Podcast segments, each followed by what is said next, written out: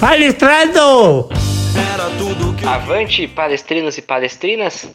Começando mais um palestrando. Palestrando diferente, um palestrando com uma rodada dupla, digamos assim, né? Já que na, na última, no último episódio que foi ao ar, tivemos uma entrevista riquíssima com Léo Miranda. Acho que é o Santo Graal, acho que é a Bíblia do palestrando. É aquela entrevista, se você não conferiu ainda, confira, volte lá, recomendo. E até para quem não é palmeirense, muitos amigos, até confidenciário aqui, alguns amigos que não são palmeirenses ouviram e gostaram muito dessa entrevista com o Léo Miranda, porque ele fala muito sobre a estrutura do futebol brasileiro. Então recomendo, volta um episódio, ouve esse aqui até o final, volta um episódiozinho lá, ouve, deixa sua, seu feedback para nós nas redes sociais. Mas queria apresentar a nossa bancada aqui desse. Estamos gravando num domingão, domingão de eleições pelo Brasil. Eu queria ah, mostrar aqui os nossos, nossos prefeitos, os nossos eleitos para debater sobre essa, essa, essas duas rodadas Palmeiras, jogo, tanto jogo contra o Ceará no domingo, contra o Fluminense no último sábado. Primeiramente, boa noite para ele, Roberto Avelar. Avante, palestrinos e palestrinas de todo o Brasil. Bom, é, para começar, eu queria, eu queria elencar a grata surpresa que é o Renan. Esse é meu destaque inicial nosso Renan, zagueiro da base, o que jogou nesses dois jogos.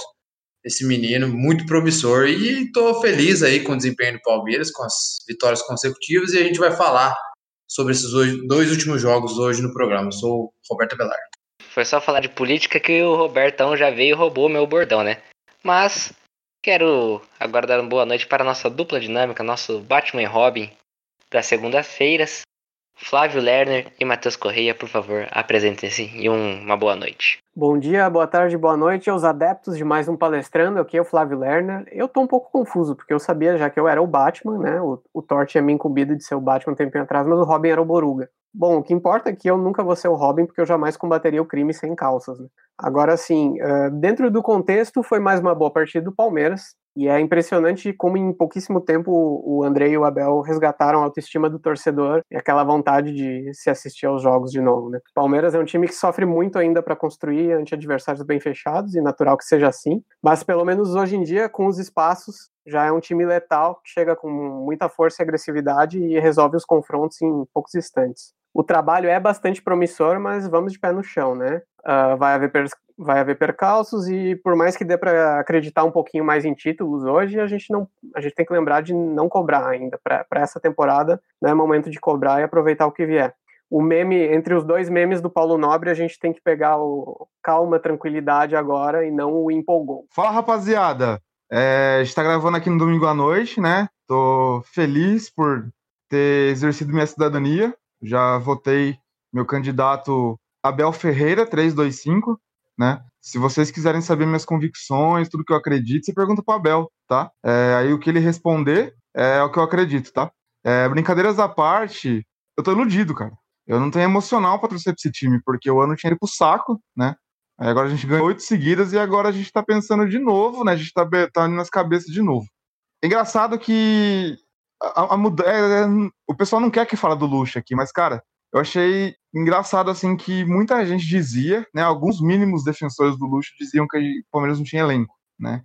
E a gente tá lá em cima, né? Não que tenhamos o elenco top, top, top, né? Eu acho que existem times melhores, mas é possível extrair algo bom desse time do Palmeiras. Eu acho que isso que que dá gosto de ver, de a gente ligar a televisão e assistir o jogo. Eu sou o Matheus Corrêa e esse é mais um Palestrando.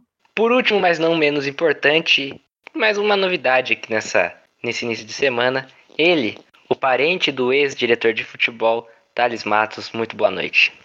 Boa noite, pessoal. Boa noite para todo mundo ouvindo palestrando. Eu, ainda bem que eu não sou parente do Alexandre Matos. É, não acho que ele fez o grande trabalho, então ainda bem que eu não sou parente dele.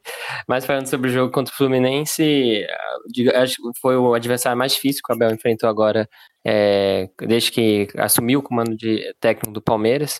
Então foi um bom teste. A gente percebeu pelo primeiro tempo o jogo mais difícil, mas o Palmeiras conseguiu deslanchar na segunda etapa e conseguiu uma grande vitória, embalando nesse Brasileirão e quem sabe junto, já chegou junto com a parte de cima da tabela, já dá, tá dando para sonhar com disputar o título brasileiro. Muito bom. Então Maurício pode soltar aquela vinheta animada, caprichada queremos falar sobre Palmeiras e Ceará. E Palmeiras e Fluminense vão fazer essa mashup dos dois jogos no próximo bloco. Veiga com a perna esquerda vem para cobrança, se aproxima da bola, vem ele, bate, gol!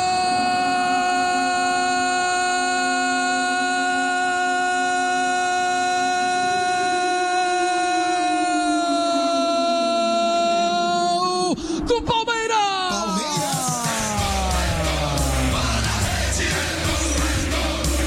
quem diz que está vivendo a melhor fase de sua carreira, Rafael Veiga! Bom, Palmeiras, como todos sabem, provavelmente, provavelmente não, né? Está tendo um surto de Covid dentro do elenco, mas as lesões e convocações, inclusive os convocados, né?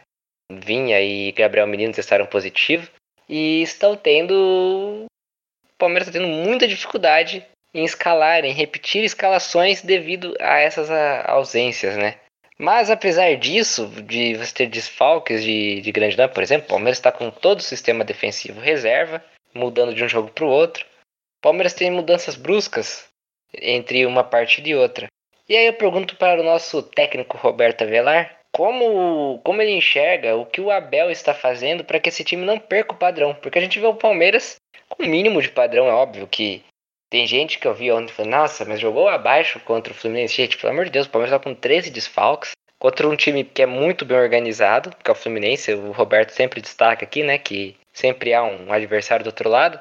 E o Palmeiras venceu por 2 a 0 sem tomar sustos. Então eu queria saber do Roberto o que o Abel está fazendo para manter esse time competitivo, apesar de tantos desfalques assim.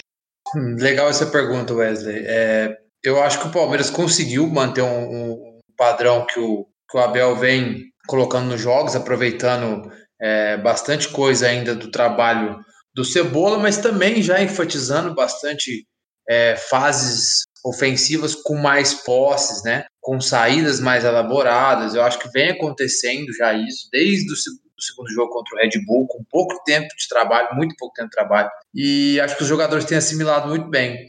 E fazendo um link com, com o jogo do Ceará no meio de semana, é, eu penso que Palmeiras a diferença foi na movimentação, principalmente no primeiro tempo do jogo de ontem, com o jogo do Ceará. Contra o Ceará, o Palmeiras teve um domínio absoluto, se movimentou muito, conseguiu construir o placar muito rápido. Depois do primeiro gol, foi lá três gols em cinco, seis minutos e dominou o Ceará do primeiro ao último minuto. Poderia ter feito no segundo tempo 4, 5 a 0. Enfim, foi um domínio absoluto. Ontem, como você disse, pegou um adversário mais forte, mais bem treinado, um adversário que está bem no campeonato, né? Surpreendendo, né? O Fluminense está surpreendendo todo mundo. Ninguém esperava uma campanha assim. O Fluminense Odair faz um grande trabalho.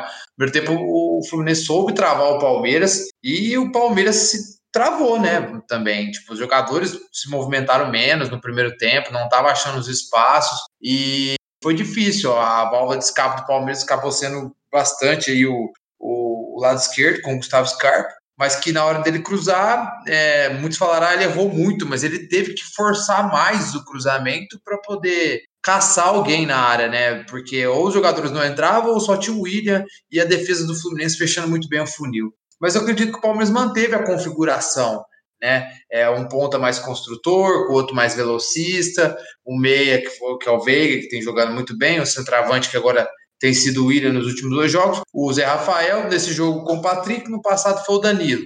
A zaga se manteve e o lateral direito também foi o Rocha, né, em relação ao jogo contra o Ceará e o Jailson no gol. Então ele manteve a mesma configuração. Você pensar, pegar no jogo contra o Vasco, também era uma configuração parecida, mesmo com os outros jogadores em campo. É, em questão de característica e, e, e, tudo mais. Mas além da movimentação, acho que o Danilo fez muita falta nesse primeiro tempo do, do jogo contra o, contra o Fluminense, que o, o Patrick ainda não está na sua melhor forma. Não acho que ele jogou mal, mas eu acho que ele pode mais pelo que a gente já viu no Campeonato Paulista. Mas, no, no modo geral, o modelo tem sido tem se mantido bastante.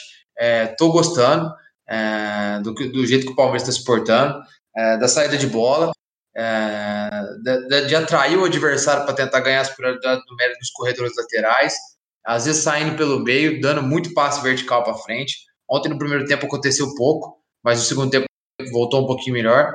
E, e claro que nessas movimentações ontem no segundo tempo a gente conseguiu o pênalti ali num lance que todo mundo se movimentou até achar o Lucas Lima pro bate e, e aí pênalti, ajudou a construir, porque o Fluminense teve que abrir um pouquinho mais, e aí entra aquele ponto forte que, que o Cebola deixou de herança, né? Que é o Palmeiras reagindo com bastante espaço ali, transição rápida, e ajudou a, a sair o segundo gol, enfim, e construir esse placar, que foi muito importante pelo número de desfalques que a gente, que a gente está, que a gente vai continuar tendo aí, talvez mais um, dois, três jogos, né? Surto de Covid no elenco, muita gente machucada, gente convocada, e mas eu acho que estamos no caminho certo. Eu queria destacar, como eu disse no começo, o Renan, zagueiro. Acho que o Renan é uma grata surpresa de verdade. O que jogou de bola esse menino nos dois jogos, um, para mim, assim, baita personalidade, 18 anos nas costas.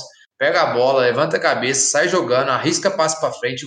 Quantos passos ele não deu pro Scarpa? O Scarpa né, ser a nossa válvula de escape ali na esquerda. Quantos passos ele não deu por dentro, sabe? É, na hora que precisa chegar um pouco mais forte, ele chega, não tem medo do adversário. Também vou destacar, aproveitar a defesa, porque o Emerson Santos também foi bem, né?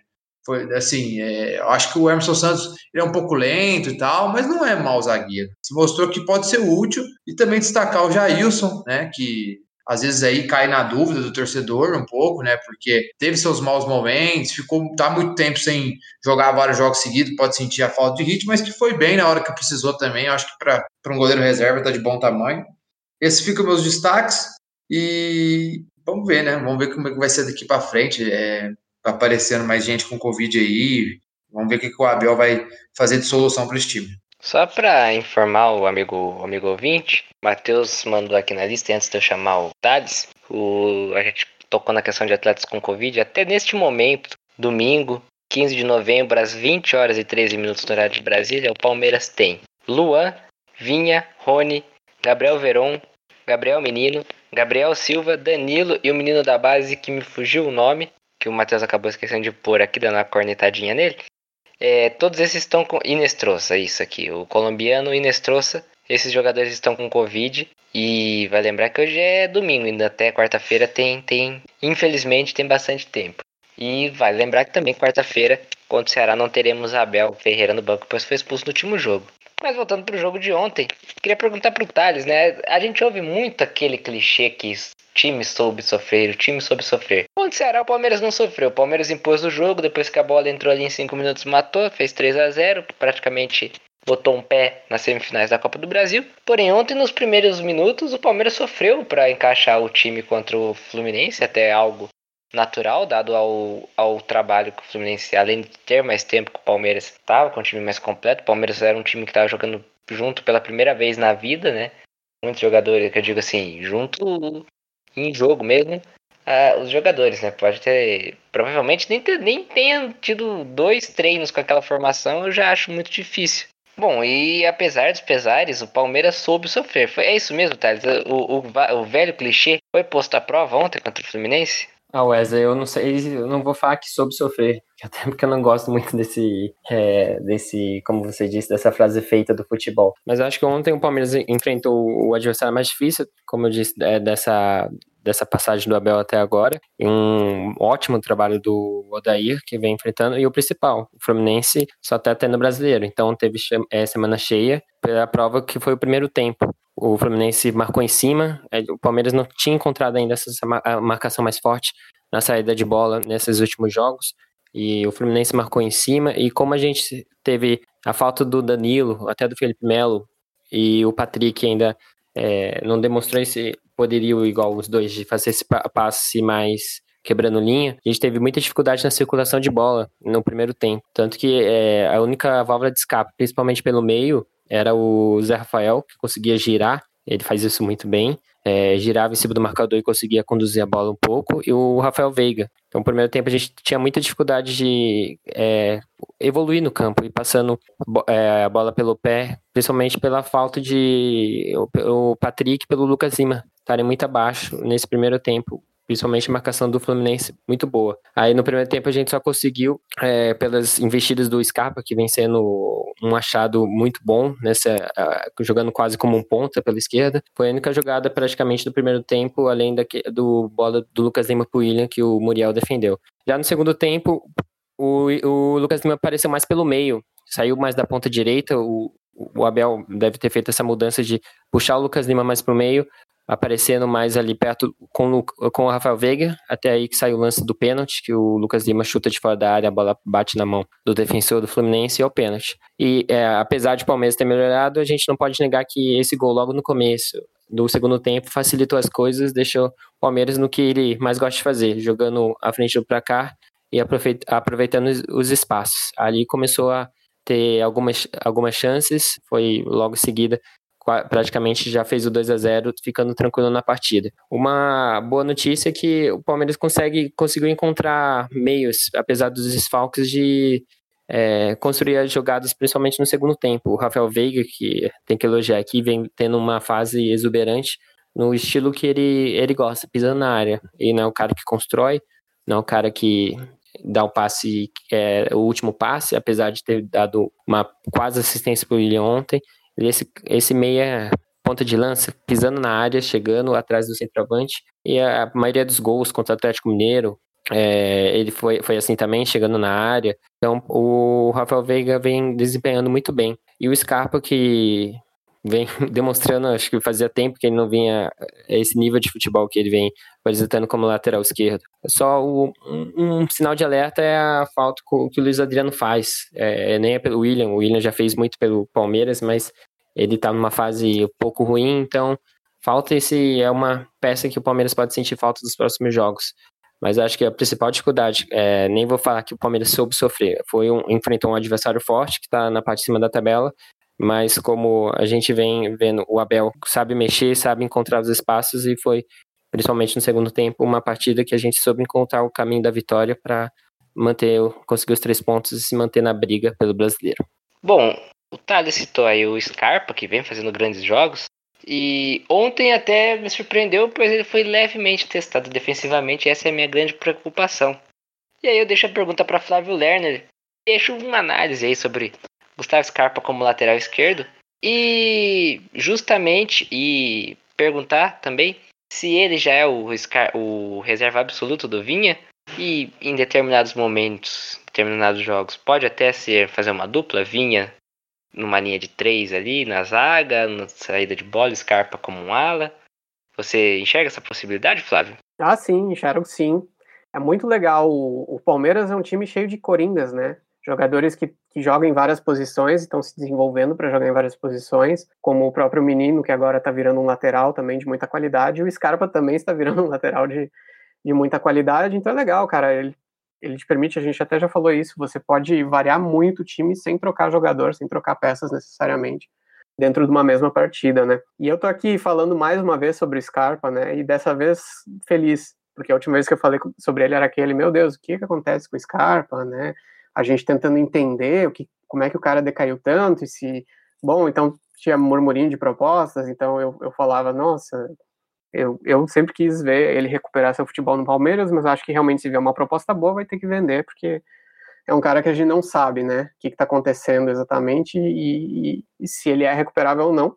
E eu fico muito feliz agora, se por um lado eu não tive né, a oportunidade de, de ver neste ano o Bruno Henrique ser treinado por um cara bom e recuperar o seu bom futebol, que era uma, era uma das minhas apostas também, para calar os haters que trataram ele como uma párea neste ano, né? Que realmente foi mal.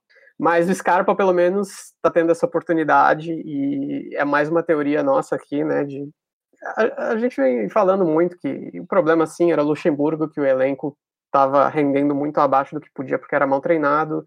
E é bom, quem, quem nos escuta aqui desde o começo sabe que as nossas teorias vão cada vez mais, talvez ainda não estejam comprovadas, mas está ficando cada vez mais claro que a gente tinha fundamento, né, no, no que estava falando.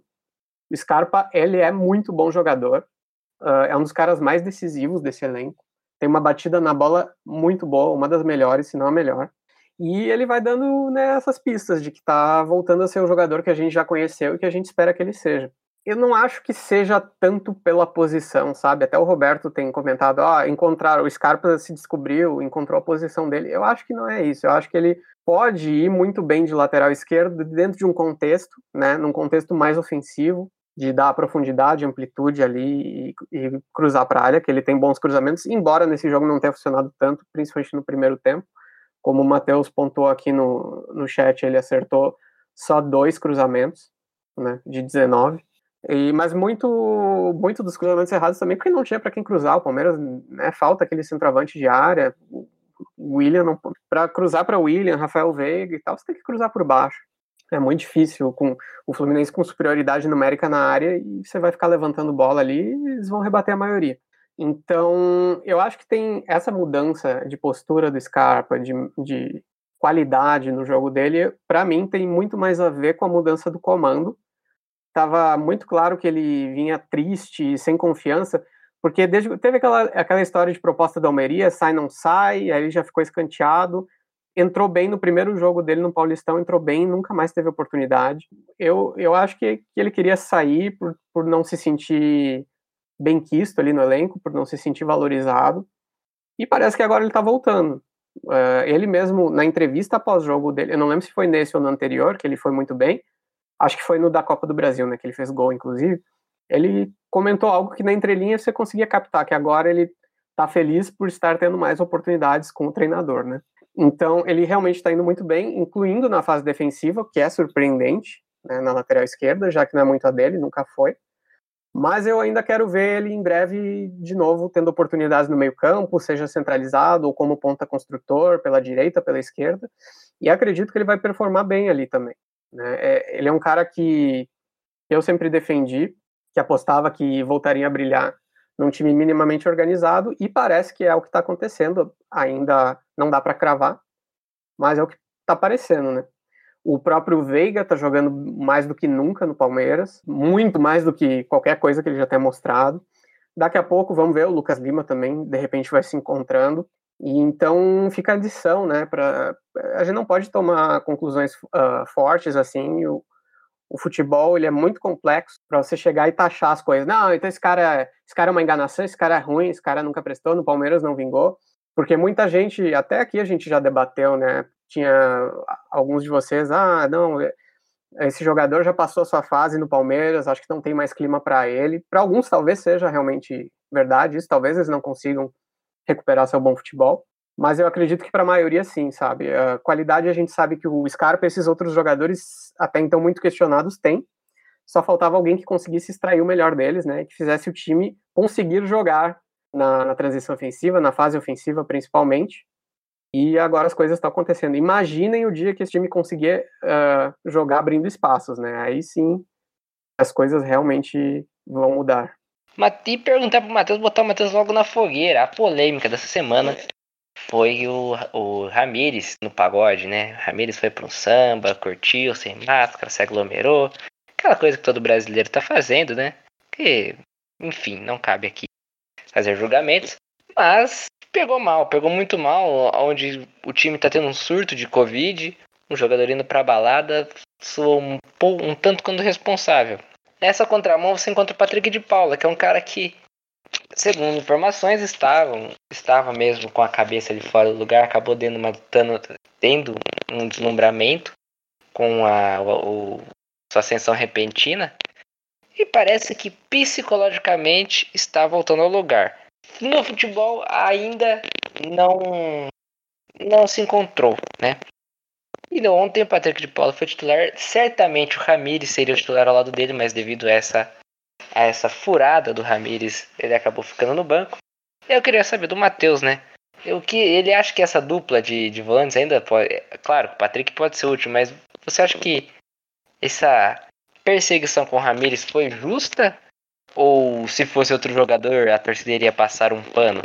E sobre o Patrick, como você, se você vê ele numa evolução ou tá se mantendo ali pelo menos no nível que ele estava? E porque antes do Paulista, aliás, depois do Paulista, a queda de rendimento do garoto, infelizmente, foi nítida. Mas você já vê ele voltando a, a evoluir aos poucos ou ainda está estagnado lá embaixo? Vamos primeiro o que, é, o que é factual, depois a gente tenta ver o que é bastidor, o que não é e tal. O Ramires ele entrou, eu acho que tanto no jogo do Ceará, mas eu acho que isso ficou muito nítido no jogo de ontem. É que ele entrou e ele começou, ele perdeu muito passe, na verdade. Não tanto, na verdade, foi o Patrick quem perdeu mais passe, mas o Ramires ele era um cara que tentava às vezes uma transição que o que o Zé Rafael faz muito bem e, e não dava certo, entendeu? Então, ele fazia a transição, tentava passar entre dois jogadores, aí ele caía, a bola ficava e a gente conseguia o, o...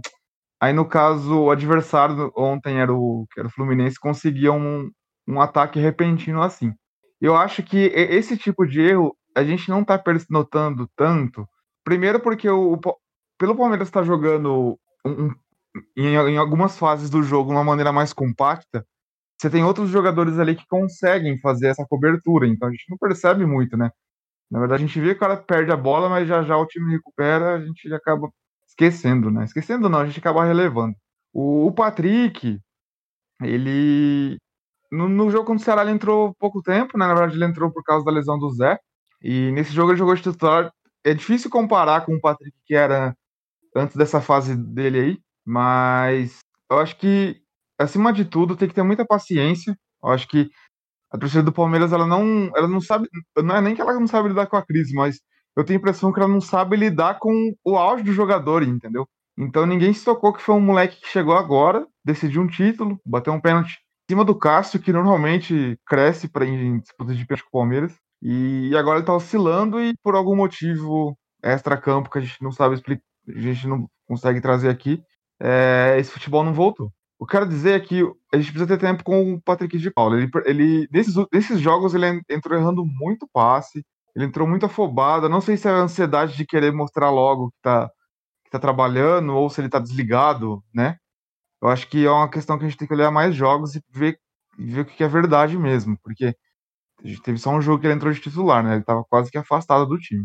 Agora tem que falar do Ramires na balada, que coisa, né? A gente tá aqui no podcast de análise e tem que falar sobre o Ramires na balada. O que aconteceu é que vazou foto, né? Vazou não, né? O próprio cidadão botou no Instagram lá uma foto dele. Eu não, eu não entendi. Acho, não parece ser balada, parece ser um churrascão com os amigos assim. Tinha umas dezenas de pessoas ali, todo mundo sem máscara, junto, grudado. E é óbvio que ia pegar, isso ia pegar mal, assim, tipo, óbvio. Se qualquer. Se o cara tem um assessor se o cara tem um amigo que tá no rolê, fala, ô Ramirez, não tira foto, sabe? Vai pegar mal. Enfim, deve ter sido uma sequência de erros para esse negócio chegar na internet. Chegou, né? No perfil dele, inclusive. É, ia dar problema porque acho que é uma falta de noção dentro do cenário que o país vive. Né? Acho que isso vai além do futebol. É, e agora tá até impactando o Palmeiras. O Palmeiras tá um monte de jogador pegando Covid, infelizmente. E agora a gente tem que pensar também na, na atitude da diretoria, porque começou é, pipocar bastante notícia, principalmente no Twitter, falando que havia uma chance real de rescisão do contrato do Ramires por causa disso. E ao mesmo tempo que eu via isso, é, a gente conseguia, conseguia ver também fotos de uma festa que, que para mim não ficou claro muito o que, que era, mas era uma, um jantar da Leila, que o Gagliotti estava ali, que era para lançar uma possível candidatura dela. Não tem notícia disso, o que a gente tem é só foto mesmo. Então, né, não dá, não dá muito para fazer um negócio muito apurado. E por causa disso, isso pode ter queimado. O jogador pode pensar isso, né, meu? O pessoal quer rescindir comigo e de repente tá aí no meio da muvuca. É difícil. No final das contas, o que a gente sabe é que é, o, aparentemente o Ramirez foi perdoado, porque ele, inclusive, ele entrou no último jogo, né? Ele entrou no meio do jogo. É, enfim, eu acho que é um tipo de situação que escancara o problema da diretoria do Palmeiras, como, como é bagunçado, sabe?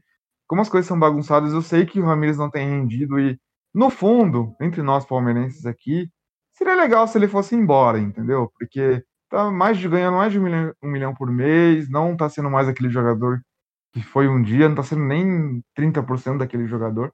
Mas ao mesmo tempo, se ele é um jogador que treina, sabe, que não é indisciplinado nem nada, mas também só tá com físico prejudicado, eu não sei se é válido a gente tentar tentar é, concentrar nossas vontades e é, vontades nele ir embora e, e, esperar e achar só uma desculpa. Enfim, acho que isso escancara a, diretoria, a, a bagunça que é a diretoria do Palmeiras. E quando a gente gosta de avaliar, falar bem do Abel aqui, é, é importante a gente dizer que o que a gente precisava era de um técnico que, que faça a gente esquecer a bagunça que é a diretoria do Palmeiras. Né? E por enquanto, né, até agora, dia 15 de novembro, 8, 8 e meia da noite, está dando certo. Essa foi, foi a análise nossos, da nossa mesa sobre esses dois últimos jogos que o Palmeiras venceu. Venceu bem, vale lembrar que o Palmeiras com o Abel Ferreira não perdeu ainda. Aliás, venceu todos os jogos e tá também numa fase defensiva muito boa. Se eu não me engano, não tomou nenhum gol, né? Me corrijam se estiver errado com o Abel Ferreira. Isso. Palmeiras não tomou nenhum gol ainda sob o comando de Abel Ferreira. E vai lembrar que a maioria dos jogos Abel, do Abel foi sem a sua defesa titular. Então, isso mostra que o trabalho, a priori, está sendo muito bem executado e pode, pode colher grandes frutos, né? Bom, agora vamos encerrando esse bloco. Vou pedir para o Maurício soltar a vinhetinha, que vamos falar sobre isso que o Abel, a tecla que o Abel sempre bate, que ele está aqui para arrumar soluções e não Gustavo Scarpa na meiga, Veiga na área para o William, domina, sai o goleiro Muriel e faz a defesa. Voltou para o Palmeiras à esquerda da área, Scarpa cruzamento para trás, Café, Veiga, gol!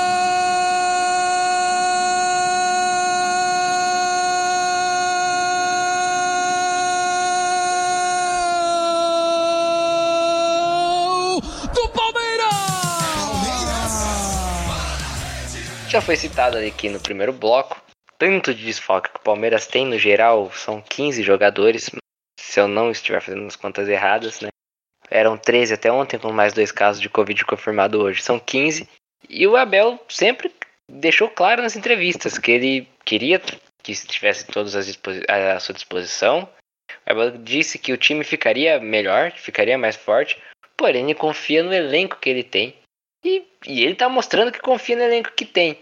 E até este podcast mesmo, estes essas pessoas que estão aqui, inclusive eu, criticamos o elenco, a montagem do elenco. Eu ainda acho que tem algumas lacunas, mas o Abel tá sabendo lidar com isso, tá, tá se virando bem.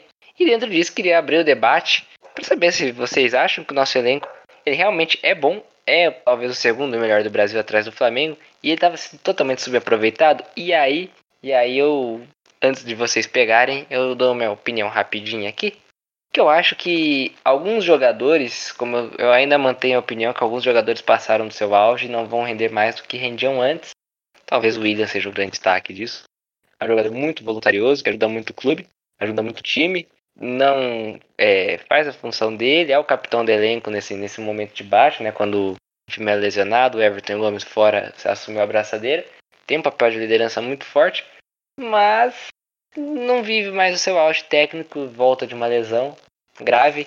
O próprio Jailson é um goleiro que um goleiro que eu acho não não me dá tanta confiança contra o Everton. É verdade, mas vale lembrar a idade do Jailson, vale lembrar a a lesão. O Jailson teve uma lesão lá em 2017 que era uma lesão rara, raríssima. E, e ainda assim, era uma lesão que até diziam que ele não podia mais mas voltar a jogar e voltou e, e, ontem fez uma bela partida, né? Bem seguro, teve uma bola ali que deu uma batida de roupa, mas depois fez uma grande defesa. E, aqui, e principalmente Scarpa e Veiga, né? Scarpa e Veiga, um mês atrás a torcida tava pichando o muro pedindo os dois embora. Hoje, talvez nessa fase dos desfalques, são os dois mais os dois jogadores mais bem aproveitados. Então eu queria saber dos nossos amigos, aí sintam-se à vontade a debater. É um momento onde aquele debate freestyle rola solto e você que nos ouve já sabe. Se o elenco, se é isso mesmo, né? O Abel só sabe aproveitar do elenco. O Palmeiras tem o segundo melhor elenco do Brasil, ou talvez o melhor, não sei. E as peças estavam realmente sendo subaproveitadas? O meu maior receio daqui para frente, porque a gente, a torcida tá, tá nesse momento legal com o, com o Abel. É, nos bastidores ele tem mostrado alguém que trabalha bastante, enfim. O meu receio em relação à torcida do Palmeiras é o que vai acontecer quando a gente perdeu o primeiro jogo, quando a gente perdeu o segundo, e se a gente perder dois seguidos. Então, enquanto. É, é, aqui é uma, uma reflexão que vai muito pro futebol no geral, sabe? Porque quando ganha, a gente esquece do, de que o time tem problema, entendeu? Então, às vezes a gente não percebe que o time tem problema. Então, um exemplo, assim, que conhecendo a torcida do Palmeiras, eu acho que vai ser levado à tona, né? Mas nos últimos dois jogos, o, tanto contra o Ceará agora, contra o, tanto contra o Fluminense, o Abel testou o Mike e o Marcos Rocha juntos, assim, sabe? Isso nunca, eu nunca tinha visto isso acontecer no Palmeiras, acho. Desde a época de Roger, Felipão, enfim, até agora. Quando a gente perder um jogo, a torcida vai chamar o, o Abel de Pardal, vai falar que fica inventando, não sei o quê. É complicado porque muitas vezes. A, a, eu, porque é um tipo de, de fase do time que pode afetar até nós aqui, sabe? Muitas vezes a gente tenta trazer algo mais analítico, algo que que não fica só nas paixões, mas é um tipo de coisa que também influencia na maneira como a gente analisa o jogo. Então eu tava falando, por exemplo, dos erros do Ramires. Então o Ramires tentou escapar duas, duas vezes perdeu a bola na intermediária de, de, de defesa. E se sai um gol ali, a gente perde, entende? O que, que ia acontecer? Gente ia sacrificar o Ramires? Aí o Abel não vai. É só fogo de palha, enfim. Vamos pedir Luxemburgo. Não, não, desculpa, Luxemburgo não. Mas vamos pedir algum outro técnico já? Já vamos pedir para mandar embora? Eu acho que o meu receio daqui para frente é como que o clube, diretoria, como que eles vão lidar na primeira diversidade. E acho que essa é a discussão que eu quero trazer. É, porque a questão do elenco, a gente, a gente discutia isso, que, que poderia render mais. Eu tenho minhas dúvidas se é o segundo melhor do Brasil, né, sinceramente, mas tá entre os melhores ali, eu acho que tem que ser tem coisa boa ser tirada assim. Mas o que a torcida pensa disso, sabe? Como, como vai ser daqui para frente? Como que, que o torcedor vai enxergar uma possível derrota? Essa é a minha reflexão, né? Eu não sou pessimista, eu sou realista. Bom, respondendo a pergunta do Wesley, sem dúvida nenhuma, o elenco dá para cravar, sem medo de ser feliz, que o elenco era completamente subaproveitado e é sim o segundo melhor elenco do Brasil. Né? É o que comentei um pouco agora no, no, primeiro bloco e, como falei antes também, é uma tecla que, que eu venho hum, defendendo ferreamente desde o episódio 1 aqui o elenco do Palmeiras não é maravilhoso, tem sim muitas lacunas, ele foi mal montado em alguns aspectos, no sentido de, senhor Alexandre Matos, porra, vou, to vou torrar aqui uma grana com, com, com os caras que são bons, sem pensar bem se, se precisa, se, se o estilo de jogo deles encaixa, se não era. se ele não estava pagando caro demais para ter o jogador para ganhar da concorrência, mas ainda assim, em nível nacional, é um elenco muito bom, muito bom. Você pensa assim, prova disso a gente ouve a informação, nossa, o Palmeiras vai entrar contra o Fluminense com 12 desfalques. Aí você, pensa, ih, vai, vai um time todo remendado, time ruim. Cara, pega a escalação, saiu a escalação, nossa, é um time bom, cara. Esse time podia ser titular em quantos dos, dos 20 clubes da Série A? Em quase todos, na grande maioria.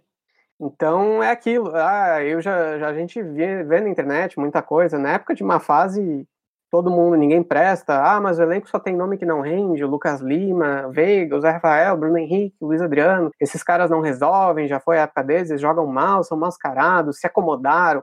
E mais um monte de outras ilações, né, sem, que a gente tem visto por aí, sem muitas evidências calcadas na realidade. E, cara, duas, três, quatro semanas de detox de Luxemburgo e alguns desses caras já estão melhorando, e cada vez mais. E também não tem nada a ver com aquele papo, ah, eles queriam derrubar o Luxemburgo, Agora eles estão correndo, estão com vontade e outras baboseiras desse tipo. Gente, na reta final, que os caras estavam desanimados, claro, vendo que o trabalho era ruim e que o treinador ainda por cima queimava eles nas coletivas. Dificilmente você vai querer, nossa, vou correr por, por esse treinador, vou correr porque a, o trabalho é bem feito. Ali rolou, provavelmente rolou algo desse tipo, não deliberadamente, mas de, de abatimento, de desconfiança, de insatisfação. Mas vocês acham que a temporada inteira, e alguns até de antes dessa temporada, de antes do Luxemburgo, eles estavam satisfeitos fazendo corpo mole, sendo xingado, com possibilidade de sair do time, todo mundo odiando eles, os caras queimando a própria carreira. Vocês acham que eles iam fazer isso? Isso faz sentido? Então, assim, é cristalino que o time não rendia, principalmente os jogadores dos setores mais ofensivos, porque era um time totalmente desorganizado, era um catado, sem jogada treinada ali na frente, sem movimentação treinada, posicionamento errado, não tinham boas opções de passe. Isso também vai minando a confiança, então é uma bola de neve, né? É um ciclo vicioso. Vai se retroalimentando. Num time minimamente organizado, o individual cresce. E quantas vezes a gente já não viu, né? Jogadores comuns, condição normal, porque eles estavam em times que encaixaram muito bem. Né? Então é por aí. Pra, de novo, vou repetir como mantra para ver se, se fica. A gente não pode avaliar o individual separado do coletivo e não pode avaliar jogador qualidade de um jogador num, num time mal treinado. Agora, se claro que não vai ser o caso de todos, e eu concordo um pouquinho com o que o Wesley falou na introdução aqui do segundo bloco, porque assim, o Ramires eu já acreditei que podia render, mas no caso dele a gente está vendo que parece que realmente o buraco é mais embaixo e que talvez ele nunca mais consiga ser metade do jogador que ele já foi, né, por questões físicas. O caso do William Bigode também, desde que ele sacrificou os ligamentos do joelho dele para dar o passe para o gol do Deca, ele nunca mais foi o mesmo exceção de uma boa fase no começo desse Paulista, né? Que ele estava goleador. Agora, ele está em má fase, passa, ele vai voltar a render bem? Isso a gente não sabe. Hoje ele está muito mal. Então, realmente, talvez alguns jogadores já a gente não consiga mais extrair deles, mas eu acredito que, que a maioria dos nomes questionados vão voltar sim, e, e alguns deles já estão voltando, já estão dando sinais disso. Claro que para a próxima temporada precisa sim de contratações. O Palmeiras não tem reposição para o Luiz Adriano. Uh, falta um que outro jogador mais decisivo para é, contratações acima da média, pontuais, né? Dois, três caras acima para elevar o patamar do time mas o cenário está muito longe de ser aquele de terra arrasada que muitos pregavam até pouco tempo atrás, que tinha que mandar metade do elenco embora e contratar tudo de novo. Né? O Palmeiras, ainda mais com a base, revelando pela primeira vez na sua história, revelando grandes nomes. A gente teve um Patrick de Paula em fase esplendorosa no começo, ele decaiu agora, entrou o Danilo, que tá talvez até melhor do que ele estava antes. Então, realmente, assim, a gente. O elenco para esse ano melhorou, eu acho, porque saíram alguns jogadores que agregavam muito pouco e da base vieram, tirando Vinha, né, que foi uma ótima contratação também, mas da base vieram, vieram grandes frutos. Então eu acho que sim, o Palmeiras não precisa de muita coisa para bater de frente com o Flamengo daqui em diante. Ah, eu vou aproveitar, eu, eu vou discordar um pouco do Flávio, eu acho que esse Palmeiras não tem um péssimo elenco, igual ele disse, que pintavam que tinha que mandar metade do elenco embora antes, nada disso, como ele mesmo falou, é, quando a fase é ruim, a torcida fica com os nervos à flor da pele e começa a exagerar nos comentários, mas eu sou um pouco da ala que o, o elenco do Palmeiras é um pouco super avaliado. Eu acho que o, o elenco do Flamengo é o principal do Brasil, disparado. Não vamos não sei se seria o elenco direto, o, todo o plantel assim, mas de, de qualidade o, os jogadores do Flamengo são acima. Eu acho o Palmeiras é, junto ali com, por exemplo, do Atlético e, e com nível assim, é similar até do São Paulo não tão distante como pintam, igual a duas temporadas atrás, três temporadas atrás, o super elenco do Palmeiras, o Real Madrid das Américas. Então, eu acho que, pelo que ele falou, concordo plenamente. Má contratações do, do Matos, montou mal o elenco, que a gente pod poderia sim ter um elenco top da América, sim, mais, mais firmado, mas até pelo todo esse processo que já foi falado aqui, a gente tem um elenco mais com nomes, digamos, bem juntos em cada posição, por exemplo, na lateral direita, Marcos Rocha e Mike, é, no, é, níveis similares, assim, mas eu acho que o elenco não é tão acima igual pintavam, todo esse favoritismo que o Palmeiras era obrigado a ser campeão todos os anos por causa do elenco. Agora, o que mais pega em mim é a carência de posições. Se o Luiz Adriano machucar hoje, realmente nós não temos reposição é, William, sou um crítico dele até, que eu acho que ele é, não colabora muito com o funcionamento do time, jogando fora da área ou até dentro. É, eu reconheço que ele já fez muito pelo Palmeiras, mas é, é o que a gente fala. Às vezes o atleta, atleta é, já passou um pouco da, da época no clube. É, o Max Rocha, eu gosto do futebol dele tudo, mas também não sei se o, o custo-benefício dele é, já vale tanto a pena assim no momento, até pela idade, o Ramires já é uma bola cantada. Eu acho que tem certos nomes que o Palmeiras pode já pensar em e evoluir, substituindo aos poucos, para aí sim tentar montar um elenco mais homogêneo e focar em contratações que elevam o nível. Aproveitar essa fase eh, da base excelente que é, pode abastecer o plantel do Palmeiras, o plantel principal do Palmeiras com nomes para formar o elenco ali, por exemplo, o Renan. A gente já não tem mais necessidade de contratar zagueiros, o Renan é um nome para compor o elenco nesse momento, nesse primeiro momento, quem sabe evoluindo, que a gente já vê que ele tem potencial evoluir e quem sabe se tornar um ótimo zagueiro é, e, e montando aos poucos. O Danilo já é um, um ótimo reposição para o Felipe Melo é, na, é, na volância, vamos ver também como o Felipe Melo retorna, mas usar essa base para, no primeiro momento, que seria até o padrão certo, começar aos poucos é, como terceira opção em cada posição, depois segunda, e se for realmente ter uma boa qualidade, virar titular da equipe, e contratar só jogadores que venham para subir o nível da, do elenco, o, o, achar essas, esses nomes com uma procura, é, não ir pela pelo hype de um nome badalado e gastar muito alto, mas é, então focar nessa parte de contratações é, que realmente tem uma o nível, igual o, o Vinha, que a gente tinha uma carência ali na lateral esquerda de jogadores de nível parecido com o Vitor Luiz e o Diogo Barbosa, e o Vinha veio, digamos, um jogador nota 8, para é, aí sim é, conseguir trazer uma evolução para o elenco. Então, o Rony já seria, se você pensar no Rony, é um bom nome para ter no elenco, mas o valor também foi muito alto. Então, até, o Palmeiras tem que uma, tomar conhecimento desse custo-benefício, tentar é, montar um elenco homogêneo, preenchendo as lacunas. Hoje que eu vejo é, é centroavante reserva, é, um titular na lateral direita, dependendo também o que o menino vai ser. Você vai manter na lateral direita, vai vir por meio. Então, tentar montar um, um, elenco mais homogêneo e contratar jogadores que subam o nível, elevem o nível, e aí sim coloquem o Palmeiras ah, muito acima dos seus rivais. Bom, na minha análise, eu penso que o elenco do Palmeiras é bom, mas não acho que é isso tudo, e, e digo, vou explicar o porquê. É, se você pensar desde o começo da temporada, o quanto esse elenco vem sofrendo modificações ao longo da temporada, tanto de jogadores novos aparecendo, seja da base, ou seja que está chegando contratação agora, ou seja até mudando de posição. Isso mostra que é, muitos jogadores que a gente contava por uma coisa não pode. Por exemplo, eu concordo com o Flávio falou lá no começo do bloco, ah, quando eu falo que o Scarpa achou posição. Eu acho que achou posição sim. Ele já jogou de lateral esquerdo em categoria de base. Ele tem rendido muito bem ali. E pelo lado direito, esse ano, ano passado, depois do segundo semestre, ele não rendeu na ponta. E ele se tornou uma alternativa lateral. Quem esperava que o Scarpa se tornasse uma alternativa lateral para melhorar nosso lado esquerdo, ter um concorrente pro Vinha? Ninguém. É... Danilo. Danilo, até dois meses atrás, ninguém conhecia o Danilo. Danilo nem era para ter subido assim, subiu por emergência. Mas que bom que subiu e porque está resolvendo o problema do nosso elenco. Ou seja, nosso elenco está sendo moldado. Zé Rafael virou volante, era meio aberto. É, aí você começa a ver, o Gabriel Menino está se tornando lateral, era volante. Ou seja, o elenco, do jeito que ele foi montado em janeiro, fevereiro, ele tinha muitos problemas. Não era um super elenco, não é um super elenco. Mas, mas esses caras têm qualidades para ser encaixados em outros lugares. E agora está começando a aparecer.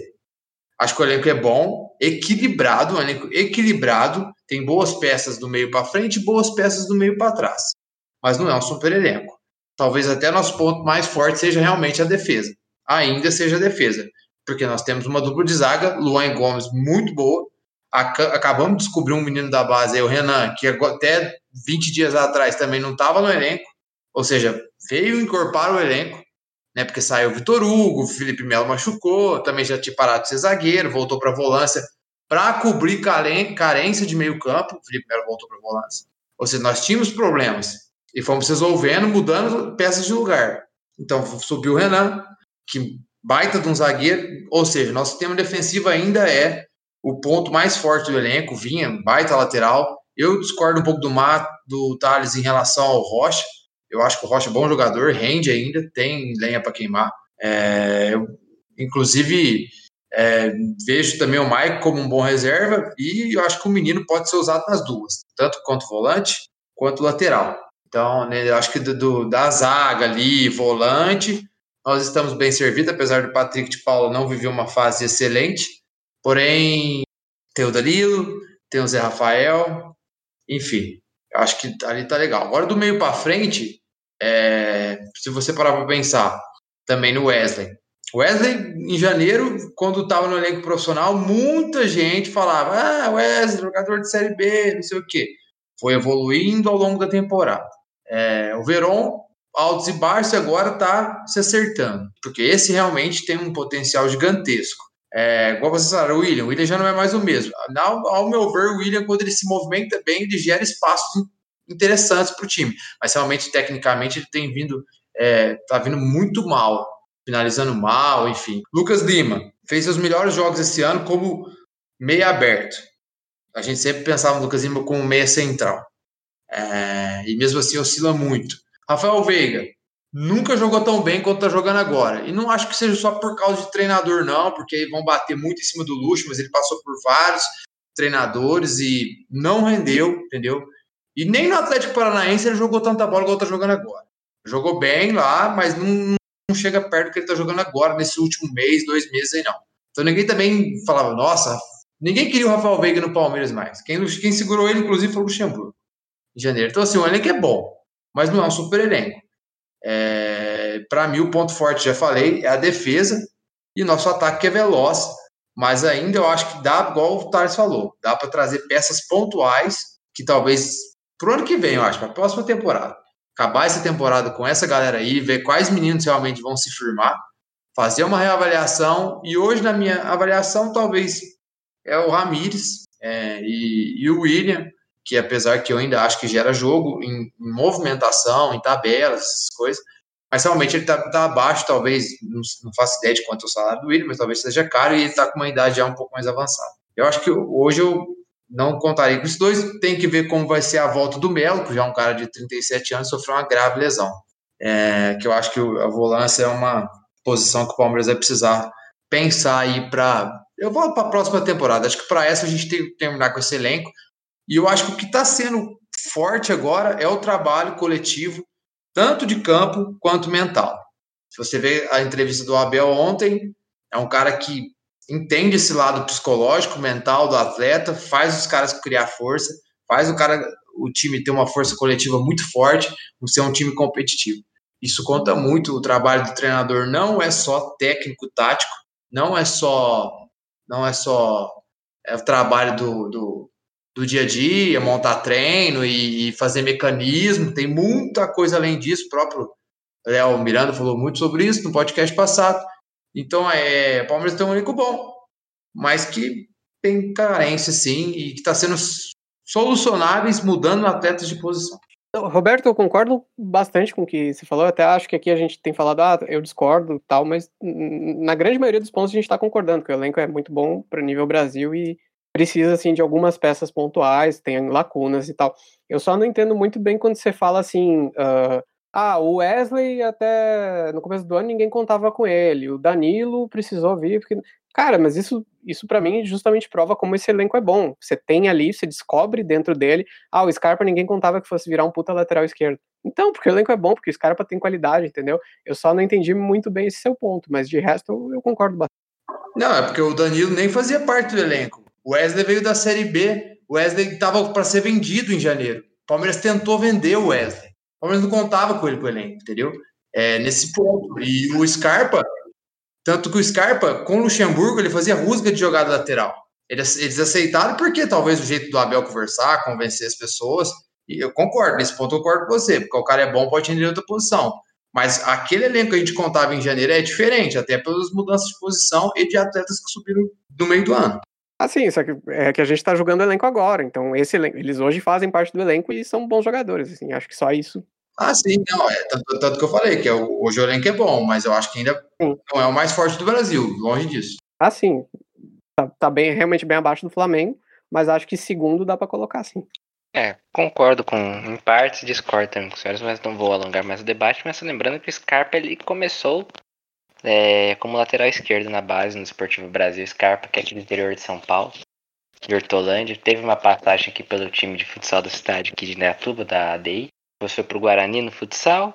E aí ele foi pensado pelo Desportivo Brasil ali de Porto Feliz como lateral esquerdo, então ele já tem uma. Ele aprendeu, digamos assim, aprendeu a jogar futebol nessa posição. Então é, já tá no, na memória dele ali alguns macetes, só precisava ser reativado. Mas em passado esse debate, queria pedir pro Maurício mais uma vinhetinha, aquela vinhetinha show, pra gente falar sobre a semana do Palmeiras aquele último, aquele bloco onde a gente fala sobre feminino, base e tudo mais. correr atrás de bola. Qual é? Qual é? Futebol não é pra mulher.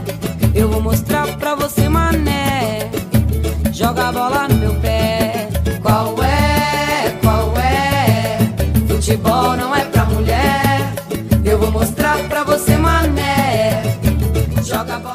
Bom, os senhores já estão assim como Rafael Laurelli, os senhores já estão carecas de saber que Thales Matos e Roberto assistem tudo que tem sobre Palmeiras.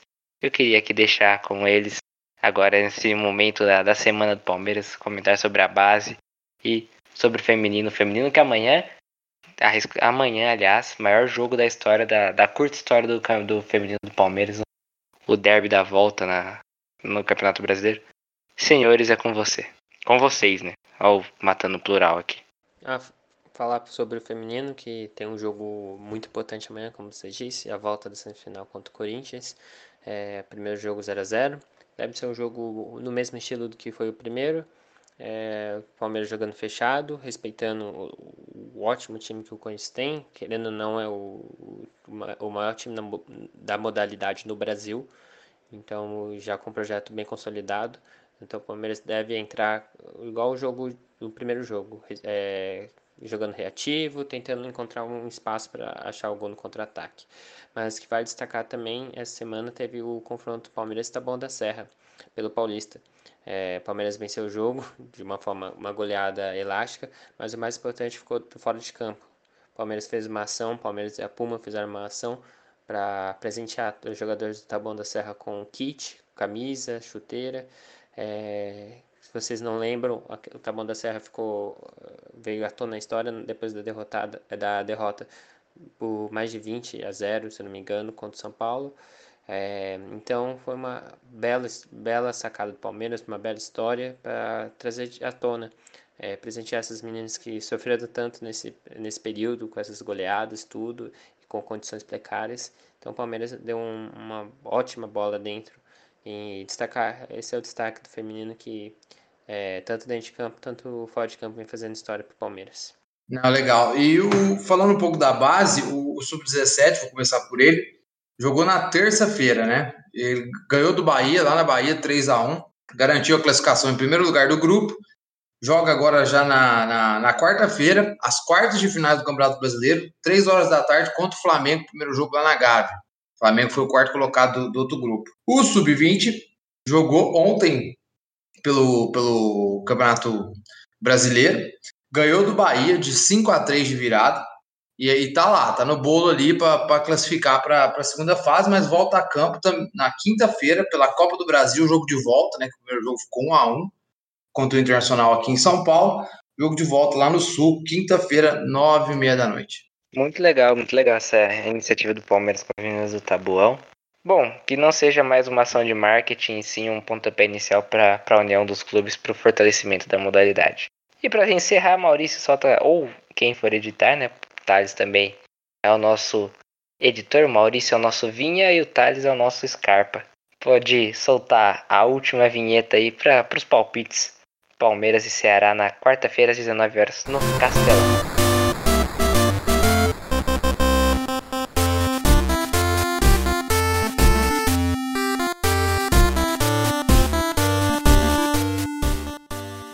Palmeiras e Ceará voltam a se enfrentar quarta-feira no Castelão, às 19 horas, transmissão da Sport TV. E eu queria saber dos nossos amigos o palpite, lembrando que o Palmeiras está com, está com 3 a 0 no placar agregado.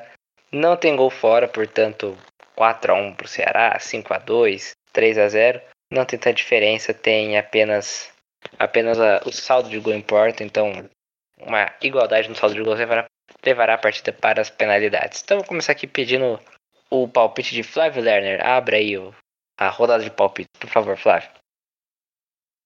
Matheus? Semana passada deram risada de mim aqui porque eu falei 4 a 4 né, o jogo de ida. Eu fui o que mais, que mais tive mais próximo de acertar. Foi 3 a 0 número de gols altos aí, só eu acertei, cheguei mais próximo que todo mundo. Então, ó, vamos lá. Quase acertei, né, o último. O próximo, eu vou falar e já desligar o microfone. 2 a 0 Ceará fora os ameaços. Tchau. boa semana a todos. E meu Twitter Minha é arroba não, não, não, não, nem, nem precisa falar mais. É, o Robertão falou 3x0, mas o 4x4 dele passou perto, passou tão perto igual eu passei perto de namorar a Anitta, né? A única diferença é que ela não respondeu, meu. Eu não lembro meus, do. Eu, eu, minhas DM. eu não lembro do Roberto falando 3x0. Se eu não lembro, não aconteceu. É isso. Depois do 2x0 pro Ceará, né, obrigado pela participação de hoje, tá? A gente ama você, mas esses 2x0 pro Ceará aí, você fechou sua, não, não, fechou então alto astral, chup-chup lá em cima, como a gente esperava. Mas, Robertão, dê seu palpite aí. De verdade, eu acho que esse jogo tem cara de empate. Eu vou de 0 a 0 porque o Palmeiras vem para segurar mais o resultado. Acho que o Ceará vai tentar algo no começo, não vai achar nada e, e vai virar um jogo tipo do, do Red Bull Bragantino, um jogo de volta, um jogo mais tranquilo, o Palmeiras mais tranquilo em campo e as coisas vão acontecer. Eu acho que é o cenário perfeito para o Palmeiras conseguir mais vitória, o Ceará vai ter que sair para o jogo. Se quiser classificar no mínimo, fazer quatro gols, aliás, três gols no mínimo, e não sofrer nenhum. Eu acho que vai ser um, um roteiro um pouco parecido com o que foi contra o Red Bull Brasil aqui, né? Red Bull tentou sair ali na primeira bola, 1x0 Palmeiras, acabou jogando um balde de, de água fria na, na reação. E aí no segundo tempo os dois times podiam ter dado a minha favor, vamos terminar 1x0, tá bom pros dois. Eu acho que vai ser 2x0 pro Palmeiras. Red Bull vai. O Red Bull, olha, o Ceará vai acabar se expondo um pouquinho mais e tomando esses 2x0. Mas chega aqui ao fim mais um palestrando. Queria agradecer você que nos ouve, você que tem a paciência de nos ouvir até o final. Agradecer os nossos amigos que participaram desta mesa de segunda-feira. E dizer aqui, lembrando todos vocês, redes sociais, arroba palestrandocast no Twitter e no Instagram, Facebook palestrandocast. Procura lá palestrando no seu agregador preferido de podcasts, que ele vai estar disponível todos os episódios para você não perder nenhum. Assina seu feed, segue no Spotify e que o palestrando ah, sempre no dia depois do jogo do Palmeiras vai dar aquela pipocada na sua tela para você não perder nenhum episódio. E nossos queridos colegas estarão todos devidamente identificados na, na, na descrição dos episódios. Você poderá criticá-los pessoalmente no, no, no, nas redes sociais pessoais, invadir as redes sociais e xingá-los. Não, brincadeira, não fazer. Eu, eu, falo de brincadeira porque nossa audiência é qualificada e não fará isso, né? Eu espero, né? Que não, que não fará isso. Bom, eu sou o Edson Cortez e eu queria só, antes de encerrar, por mais que esse seja um podcast exclusivo do Palmeiras, dedicar é, esse, esse episódio ao grande Carlos Amadeu, que é um cara que foi muito influente, principalmente na base do futebol brasileiro, que acabou falecendo e nos deixando hoje. Deixar nossas condolências em nome do nosso podcast a esse grande profissional que acabou, nos de, infelizmente, nos deixando nesse, nesse domingo. Mas, de resto, espero que vocês tenham gostado. Um grande abraço. Tchau, tchau!